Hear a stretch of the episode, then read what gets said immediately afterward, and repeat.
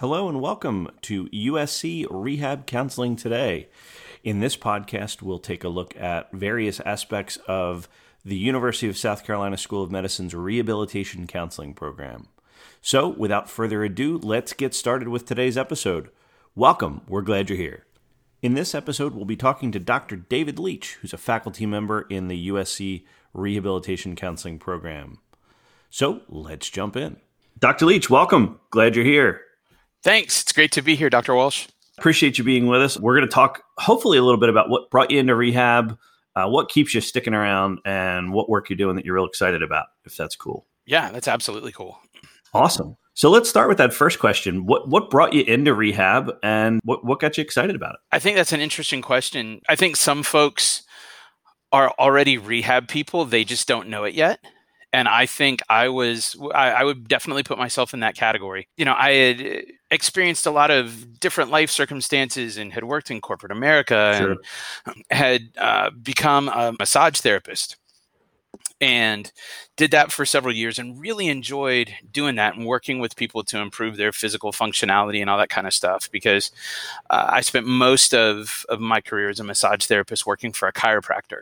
But after a few years of doing that, I started to to feel the wear and tear on my own body from doing it, and was concerned about what that might look like in terms of, of a lengthy career as a massage therapist.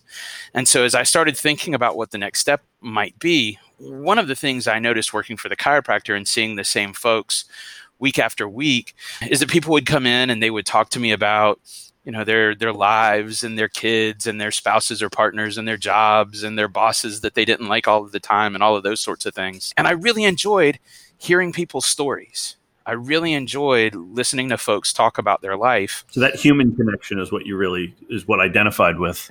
Yeah, absolutely. That that human connection. Kind of taking that and running with it, I started looking at becoming a counselor. I had gone to counseling when I was younger and had really found it to be a positive experience. So it just kind of made sense to me. I actually sort of stumbled into rehabilitation counseling. You know, when I started to scratch the surface of it, I learned like, okay, this is counseling. Typically it's it's counseling focused on working with folks with disabilities. And the idea is, you know, we're not treating pathology, we're not focusing on the problems that folks are having, but focusing on the person as a whole person and taking whatever that person brings to the table. Their their areas of need or their areas where they're looking to grow or develop, but also their strengths, their resources, their capabilities, all of those things that holistically make all of us and saying how do we take the things that are going really well and capitalize on those things to maybe work with some of these areas where you're experiencing some difficulties. As I started to get into the master's classes and started to learn things, it fit with the way I see the world. And it really fit with just my ideas about uh, people having the ability to kind of do whatever they want to do or go wherever they want to go. It's just figuring out what that path looks like for that particular person. So I guess to boil that down a little bit, uh, looking at folks in terms of possibilities rather than barriers to those possibilities. So, really thinking from a, a strength based perspective and a whole person perspective about what's most important for you, and let's figure out how that's possible, as opposed to thinking about well, what what limits you. Exactly. Yeah. Yeah, that makes sense. What what keeps you sticking around? What what keeps you in it? You know, I think a big part of what keeps me in the field is when I was working as a counselor both uh, Department of Mental Health and, and in private practice, really enjoyed being part of that process with folks of, you know, identifying and then achieving goals. And I think for me as a counselor educator now, it's it's kind of the same thing, but but being able to work with students to see them achieve their professional goals and then be able to take what they what they've learned and go do great work out in the community with whoever it is that they end up working with. So really kind of applying that same perspective to working with students. What's possible for you? What do you get excited about? Let's let's find a way to help you to achieve that. Exactly. Yeah. You see people kind of grab onto something and it becomes part of who they are and they run with it or that part of themselves that had not yet revealed itself reveals itself you you mentioned you know, kind of person first and wellness oriented oriented and all of those sorts of things and i remember the first class that I had as a rehab student. The first night of school, the instructor talked about person first and person first language and not identifying a person solely by any facet of who they were, but particularly not identifying a person by an area of difficulty in their life or an area of struggle. And I remember that was, for me, that was almost like getting punched upside the head with, in a good way, but getting punched upside the head with, this is the place I'm supposed to be. Because this just makes so much sense. And being able to work with folks from that perspective, from that standpoint, you know, rather than, than focusing on, you know, solely on pathology or solely on what a person doesn't do well, that's, I think that's one of the pieces about rehabilitation that really got me excited. Yeah, you had mentioned earlier that w- there's rehab people and they just don't know it yet. Yeah, if you're a rehab person at heart, I think it just makes sense. It just clicks boy, have you hit that on the head. I had that same experience in the program. And, and, and I went to, to speak at a sort of a senior seminar in psychology. You know, as I was talking a little bit about the philosophy of rehab and seeing people as people first and so that strength based holistic perspective, I could see this person's eyes get bigger and bigger and bigger. And at the end of the, the seminar, this person came up and said, I need to know more about this program. and I said, you know, I suspect that you're a rehab person. So you know i i learned so much in in working towards getting my master's degree but as much as i learned none of it ever felt foreign. None of it ever felt like this is a completely different perspective that just doesn't make sense to me at all. You know focusing on person first and and viewing people holistically and working with folks holistically all of that just the more i learned the more i was like oh yeah this is it. When they find it they know it. Yeah. I think that's one of the the big positives is that within the context of learning about rehab and learning all of the things that you need to learn, students, myself included when I was a student, have the option to explore. Like what are you interested in related to this? How does you know you've got to do this capstone project and and you have to pick a population but whatever population you choose whatever population you're interested in that's cool. I remember really appreciating the the opportunity to to go in whatever direction made sense at, at a particular time rather than being kind of narrowly pushed through the chute into the great unknown. What I've really grown to appreciate about rehab, kind of going along with with what you had said earlier, different things appeal to different people about rehab. It's it's not it's not just the one thing that appeals, but it might be one aspect of it really really kind of lights the fire for one person and another aspect for another and it's so it's such a broad field that that that's that's possible in rehab which is cool.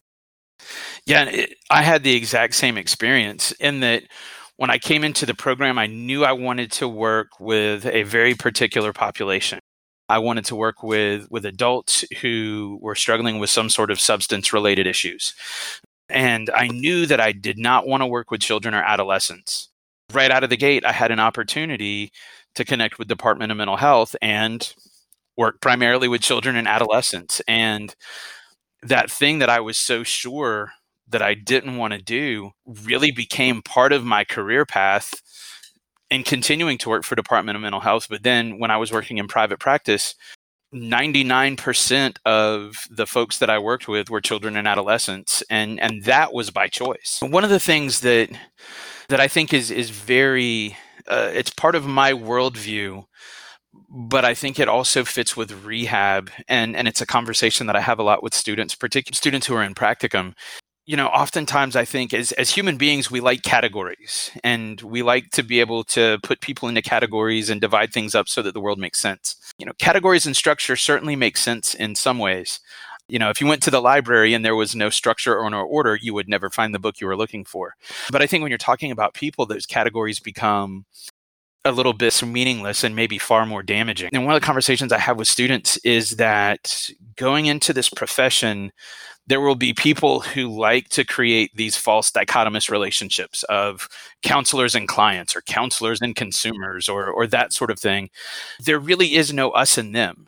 You know, it's it's only us. We've all experienced those times in life when we're doing really well. We've all experienced those times in life when we're really struggling and we don't even know how to meet our own needs. We're just kind of lost in this maze of of options and choices and nothing seems to be working right. And so for me, being a rehab person means removing as much as possible those false dichotomies and, and approaching everyone as though it's all us. Yeah, I, I like what you said about that. It, it is all us. The beauty of rehab counseling, I think, is it doesn't create those false dichotomies. It doesn't create the well, you're the client and I'm the professional. It, it's it's two people brainstorming to let somebody live the life that they're passionate about and they want to live. And um, what a cool opportunity to be a part of that partnership. So, so last question: If you had to say words to a person considering rehab counseling as a field, what would those words be? Back when I was in my doctoral studies, taught a lot of classes to undergraduates who were thinking about a human services career or thinking about wanting to work with people. And I always encourage folks to be informed consumers. Look into what social work is. Look into the different facets of counseling. Look into psychology. You know, if, if you think you might want an MD, even look into psychiatry. But find what resonates with you. If you know that in a broad stroke you want to work with people, social work might resonate. Is what excites you focusing on pathology and learning about pathology, or does it excite you to think about maybe connecting people with resources, but that's kind of your primary function? Or are you the sort of person who really resonates with the idea of working with folks to assist them in the process of achieving their goals, living the life that they want to, doing the things that they want to do, capitalizing on their strengths and resources, and using those strengths and resources and abilities to work through those areas where they're having difficulties. You know, if that resonates with an individual, then I think whether you know it or not, you're a rehab person. I love that. You might be a rehab person if this applies to you. Well, Dr. Leach, thank you so much for joining us. We really appreciate you being with us, and we look forward to seeing you next time on the show. Well, that was our interview with Dr. David Leach. We will see you next time on the next episode of USC Rehab Counseling Today. Special thanks to Dr. David Leach for his time today and to my colleagues for making all this work possible. Thanks, everybody, and we look forward to seeing you on the next show. Take care. Bye bye.